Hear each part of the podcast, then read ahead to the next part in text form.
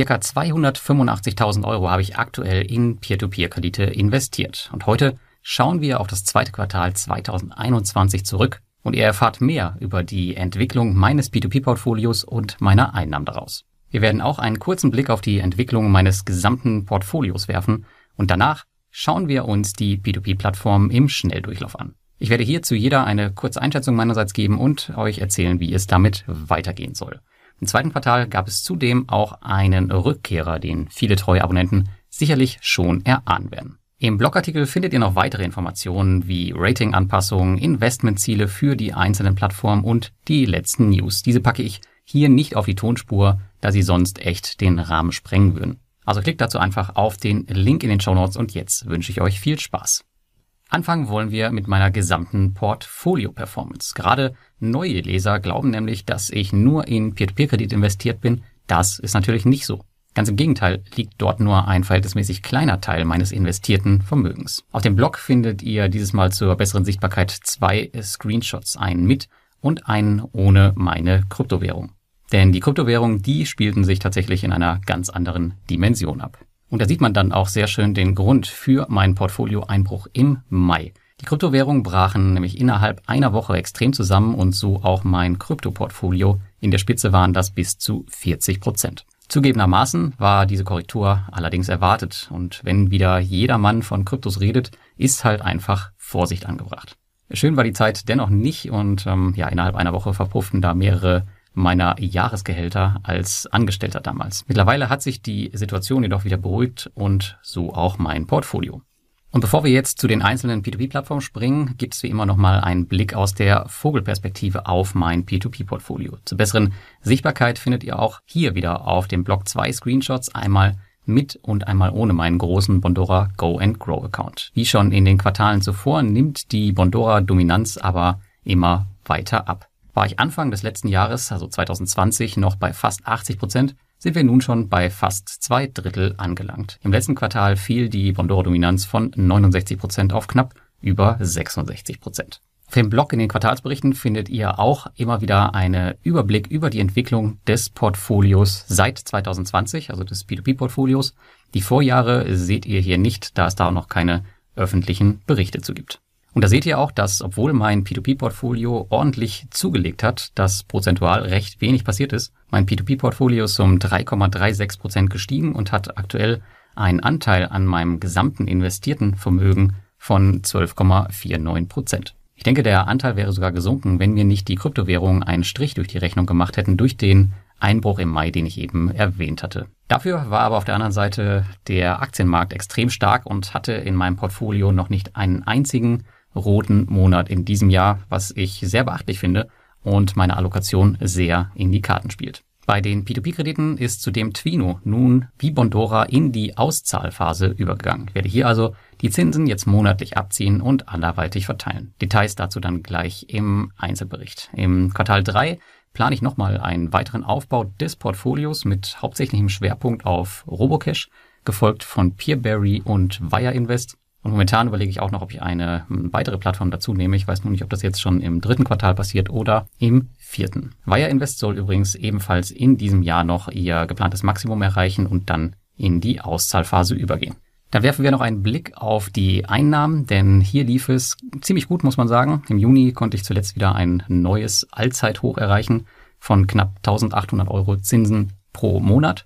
Und gemessen werden hier immer die gut geschriebenen virtuellen Zinsen aller P2P-Plattformen, auf denen ich investiert bin und dann total unabhängig davon, ob ich die Zinsen jetzt habe auszahlen lassen oder nicht. Und aktuell werden auch über 50 Prozent der Zinsen monatlich abgezogen, steuerlich verbucht und flexibel rebalanciert. Das ist aktuell der Bondora-Teil und Twino.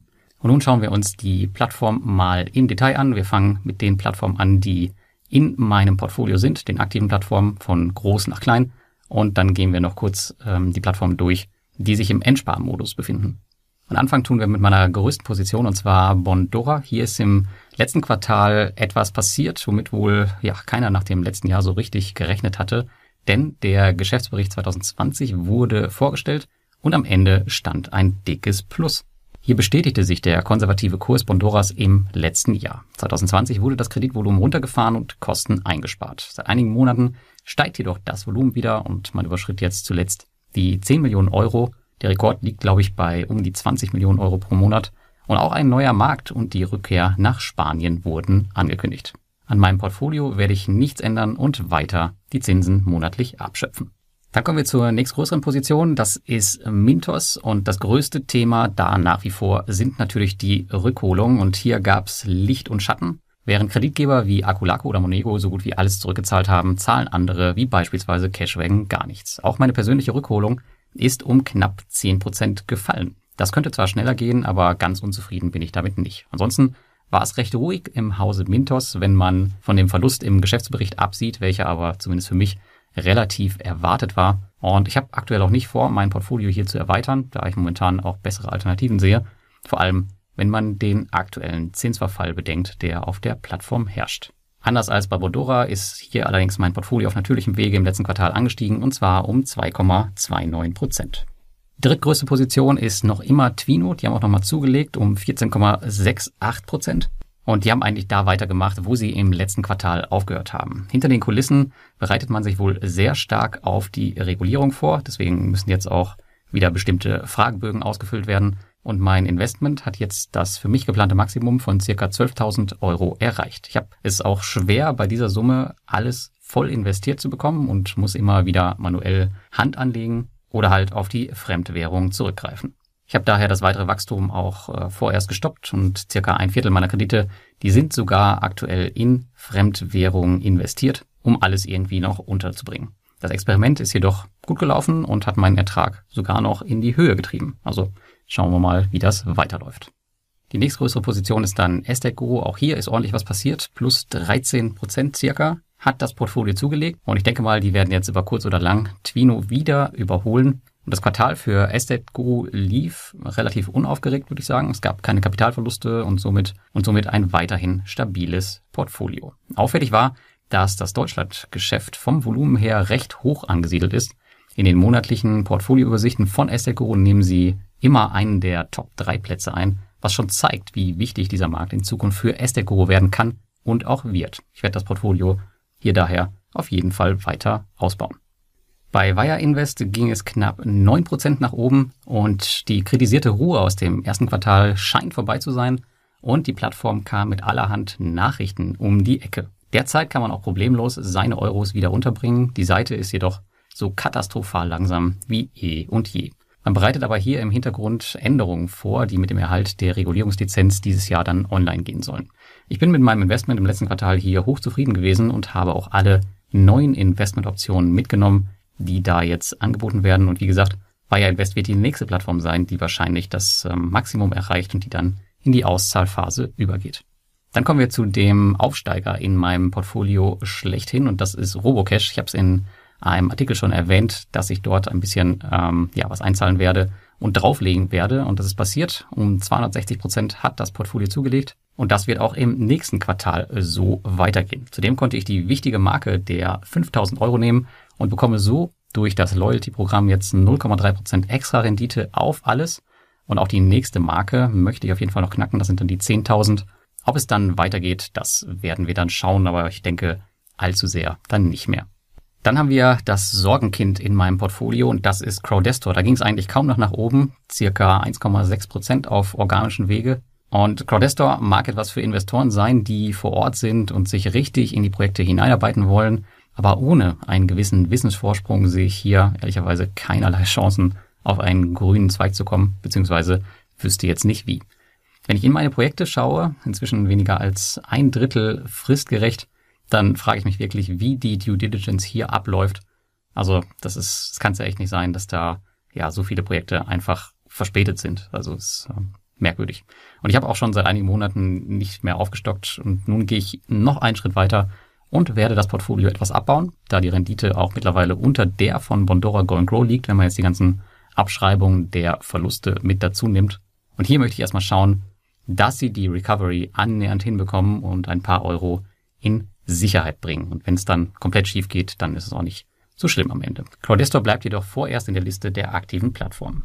Platz 8 geht an Peerberry, die haben ca. 32 Prozent zugelegt, also auch schon wie im Vorquartal ist hier ein bisschen was passiert. Die machen, muss man sagen, einfach vieles richtig und kümmern sich zudem wie immer sehr um ihre Investoren, wenn ich mir so die Telegram-Gruppen anschaue, wo sie auch stark selbst aktiv sind. Und Peerberry ist ein klarer Profiteur aus meiner Sicht der Schwächephasen einiger Konkurrenten und zudem versuchen sie selbst eine weiße Weste zu behalten. Solange ihnen das gelingt, wird sie aus meiner Sicht wahrscheinlich wenig bremsen können. Ich bin mit meinem Investment hier hochzufrieden und werde daher weiter investieren, bis ich auf das erste Loyalty-Level komme und da dann auch nochmal ein bisschen extra Rendite mitnehmen kann.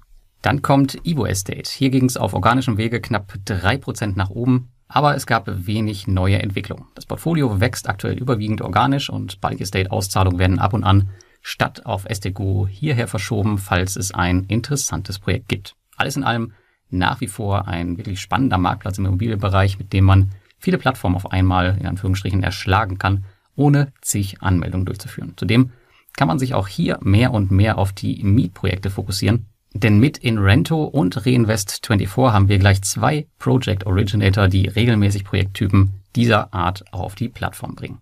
Dann kommt Debitum Network, knapp 7% Steigerung zum Vorquartal. Und hier werde ich nun die frei werdenden Crowdestor-Mittel hin überweisen. Das heißt also, im nächsten Quartalsbericht sollte Debitum Network hier deutlich höher liegen, je nachdem, was bei Crowdestor zurückkommt. Und die P2P-Plattform hat sich bis heute für mich als solider Marktplatz mit spannenden Investmentmöglichkeiten entwickelt, die man so auf keiner anderen Plattform findet und ja, die ähnlich zu sehen ist wie die Projekte, die auf Crowdestor sind, zumindest einige davon. Von daher ist es, glaube ich, eine gute Alternative. Auch der nächste Platz, Bonstar, sieht relativ ordentlich aus. Auch hier ist das Portfolio mehr oder weniger komplett organisch gewachsen und ich habe keine weiteren Mittel selbst eingezahlt. Und ich empfinde das Investment hier vom Bauchgefühl her als ziemlich risikoreich. Das Unternehmen ist relativ klein und noch immer nicht profitabel. Auf der anderen Seite sind sie in der Top 5 meines aktuellen Rendite-Rankings. Die liefern Monat für Monat ab und bieten auch interessante Kreditgeberalternativen zu anderen Marktplätzen. Ich möchte mir die Plattform aber dennoch hier in Ruhe anschauen und ja, wir gucken mal, was die Zukunft so bringt. Aktuell sehe ich hier keine Notwendigkeit, ähm, unnötig weiter ins Risiko zu gehen. Platz 12 geht hier an Monsera. Hier ist mein Investment um circa 15 Prozent gestiegen. Die Zinsen sind jedoch deutlich zurückgegangen, was aber absehbar war und was wir auch bei vielen anderen der Mintos-Ausgründung sehen. Zudem bekommt man absolut keine Informationen von der P2P-Plattform, da keine Newsletter oder ähnliches verschickt werden. Ich glaube, das könnte mich auf Dauer etwas stören, denn so bekomme ich passiv überhaupt gar nichts mit.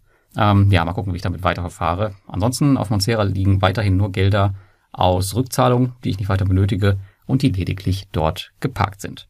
Dann kommt Neo Finance. Circa 4% haben sie ähm, zugelegt im letzten Quartal. Und mittlerweile haben sie auch endlich die 2% Rendite geknackt und die Strategieumstellung weg vom Provision Fund zeigt erste Ergebnisse. Mittlerweile investiere ich eigentlich fast nur noch in die A-Plus-Kredite, auch wenn diese immer seltener werden und natürlich auch nicht die Rendite mitbringen. Aber auf der anderen Seite bieten die ein bisschen mehr Planbarkeit und das ist das, was ich eigentlich in Zukunft möchte. Aber das bedeutet auch, selbst wenn ich hier etwas mehr investieren wollen würde, wäre das wahrscheinlich auf Neo Finance nicht möglich. Wichtig auf der anderen Seite ist aber auch gewesen, dass jetzt die erste Steuererklärung mit der Anrechnung der litauischen Quellensteuer funktioniert hat. Das heißt, ähm, das konnte ich mir auf jeden Fall anrechnen lassen. Aber dennoch lasse ich die P2P-Plattform jetzt erstmal auf natürlichem Wege weiter wachsen und sehe hier auch keine Notwendigkeit, großartig was zu ändern. Da kommen wir zu Platz 14 und das ist Swapper. Die sind tatsächlich um 20 Prozent gestiegen zum Vorquartal. Die Erhöhung des Kontostandes kam zustande, da erstmals jemand den Freunde werben Freunde Link äh, genutzt hat und ich das Geld auch nicht aus steuerlichen Gründen direkt am Monatsende, wie ich das meistens tue, ähm, abgezogen habe, weil die Sachen müssen natürlich bei mir anders versteuert werden, als wenn ihr jetzt ähm, die, die Freunde werben Freunde Links nutzt. Und generell habe ich auch nicht vor, die Plattform mit meinen eigenen Mitteln, zumindest nicht 2021, weiter zu bestücken. Aber rauswerfen werde ich sie auch nicht, weil irgendwie finde ich sie ganz interessant und sie bieten natürlich auch eine mega Rendite. Mal schauen, wie sich das Portfolio da so entwickelt. Vielleicht ziehe ich irgendwann meinen Einsatz dann raus und lasse sie einfach weiterlaufen. Und dann kommen wir zu Platz 15 und das ist mein Rückkehrer ins Portfolio. Im Blogartikel seht ihr, dass das Portfolio dort um 5% zurückging. Allerdings, ähm, wenn ihr das Video schaut, dann werdet ihr sehen, dass sich die Kontostände dort unterscheiden. Das liegt daran, dass halt in der Zwischenzeit wieder was eingezahlt wurde und ich auch in zwei neue Mietprojekte investiert habe. Ja, die sind einfach zurückgekommen, weil sie sich gut in der Krise geschlagen haben. Sie haben beispielsweise auch freiwillig ihr Share Capital erhöht und haben auch nach wie vor wirklich interessante Mietprojekte anzubieten. auf denen nun der Fokus liegt. Also ich werde wahrscheinlich nicht die Development-Kredite nehmen, weil dafür habe ich ähm, Estate Guru und Teil auch Evo Estate. Aber hier werde ich mich auf die Mietobjekte konzentrieren. Also ich denke, im nächsten Quartal sollte man hier auch nochmal eine Erhöhung sehen und mal schauen, wie die Plattform so läuft und ähm, ja, wie viel man hier monatlich aus den Mieten herausholen kann. Das war mein aktives Portfolio und jetzt gebe ich euch noch einen kleinen Überblick darüber, was bei den Auszahlern so passiert ist. Wir haben das auch hier wieder sortiert von groß bis klein und meine größte Position ist, naja, wie könnte es anders sein? Natürlich noch Groupier. Hier hat sich überhaupt nichts getan und die Verzögerungstaktik von Groupier, die scheint auch weiterhin kein Ende zu nehmen. Ich will ja auch gar nicht weiter viel Zeit auf diese Plattform verschwenden. Es ist jedoch einfach erschreckend, dass es kein Update mehr in einem ganzen Quartal gab das Geld ist nun seit einem Jahr abgeschrieben und ich glaube nach wie vor an kein Happy End, sondern an einen Totalverlust. Der nächstgrößere Auszahler, das ist Bulk Estate. Die sind im letzten Quartal gut zurückgekommen. Minus 15 Prozent ging das Portfolio zurück. Und ja, das ist sehr, sehr solide und hier gehe ich von einem guten Gewinn aus. Hier ist weiterhin nicht viel zu sagen. Und der nächste Platz, das ist Viventor. Nur knapp 1,3 Prozent ist im letzten Quartal zurückgekommen. Das ist natürlich viel, viel zu wenig für einen Marktplatz. Und der Großteil meiner Kredite sitzt immer noch bei Atlantis fest und die Anteile von Twinero und Presto stehen nun unter dem Punkt Written Off. Das heißt also, die sind als Verluste abgeschrieben und können damit steuerlich geltend gemacht werden in der nächsten Steuererklärung. Und ich gehe davon aus, dass es mit Atlantis ähnlich passieren wird und das Ganze auf jeden Fall ein Minusgeschäft am Ende werden wird. Dann kommt Do Finance. Die sind tatsächlich nochmal gestiegen um knapp drei Prozent das liegt daran, dass die meisten Autoinvests noch bis Juli 2022 laufen. Also bis dahin wird sich das Portfolio wohl oder übel wieder aufbauen. Da komme ich nicht raus. Aber das meiste konnte ich von der Plattform bereits abziehen und ich denke, das wird auf jeden Fall kein Minusgeschäft werden, sofern die Plattform nächstes Jahr noch existiert. Aber ansonsten sollte ich da auf jeden Fall, bin ich guter Dinge, dass ich da noch rauskomme. Bei der nächsten Position bei Flender ist richtig was passiert. Minus 36 Prozent hat das Portfolio im letzten Quartal abgenommen. Und Stück für Stück kommen jetzt hier die Kredite zurück. Ich habe aktuell noch knapp über zehn offene Projekte und momentan bin ich auch hier guter Dinge, das Feld nicht mit Verlust zu verlassen. Je nachdem, wenn jetzt noch ein Projekt verloren geht, dann war's das, aber ansonsten könnte ich hier auf jeden Fall noch die 0%, die 1% schaffen. Wir schauen mal, wie es so weiterläuft. Auch sicherlich eine positive Überraschung, dass es am Ende doch Fast Invest Knapp 38 Prozent hat mein Portfoliowert hier verloren und das lag daran, dass es eine große Rückzahlung gab und nun steht auf jeden Fall fest, dass das Experiment mit einem dicken, dicken Plus enden wird. Der Rest der Gelder, der wird zwar noch auf sich warten lassen, aber ich denke auch das wird noch zurückkommen. Und eigentlich wollte ich euch auch noch was über meine Krypto-Landing-Plattform erzählen, denn die Idee war, dass ich diese erstmals in den Quartalsrückblick mit einfließen lasse. Ich habe das allerdings ein bisschen unterschätzt, was das für Arbeit bedeutet. Deswegen kommen die noch nicht mit rein. Wenn euch das Ganze interessiert, dann schreibt das mal bitte in die Kommentare auf dem Blog oder unter dem YouTube-Video, was euch da genau interessiert und ob es Sinn macht, die mit reinzunehmen. Völlig abseits der Peer-to-Peer-Kredite, aber halt als kleinen Bonus, weil es halt viele Leute einfach interessiert. Und ansonsten hoffe ich, dass ich euch wieder ein bisschen Orientierung mit diesem Quartalsrückblick an die Hand geben konnte. Noch immer bewegt sich das Jahr in allen meinen Anlageklassen auf einem mehr als zufriedenstellenden Niveau. Ich glaube, ich liege jetzt irgendwas im Gesamten bei 14, 15 Prozent. Und die P2P-Kredite erlebten dabei ein deutlich ruhigeres Quartal als noch im Vorjahr. Wir erinnern uns alle, wo man um die gesamte Branche ein paar Tage bangen musste. Ich persönlich erwarte im dritten Quartal die erste lizenzierte P2P-Plattform in Lettland und das dürfte auf jeden Fall ein Meilenstein für das Konkurrenzgeschehen an diesem Standort und auch für die Branche werden. Derzeit sieht es sehr danach aus, als sei Twino die erste P2P-Plattform, welche die Lizenz erhalten wird, aber hier mag ich keine klare Prognose abgeben. Wir schauen mal, wer es dann wirklich sein wird. Ich warte lieber ab und kassiere weitere drei Monate meine Zinsen. In diesem Sinne, bis dahin.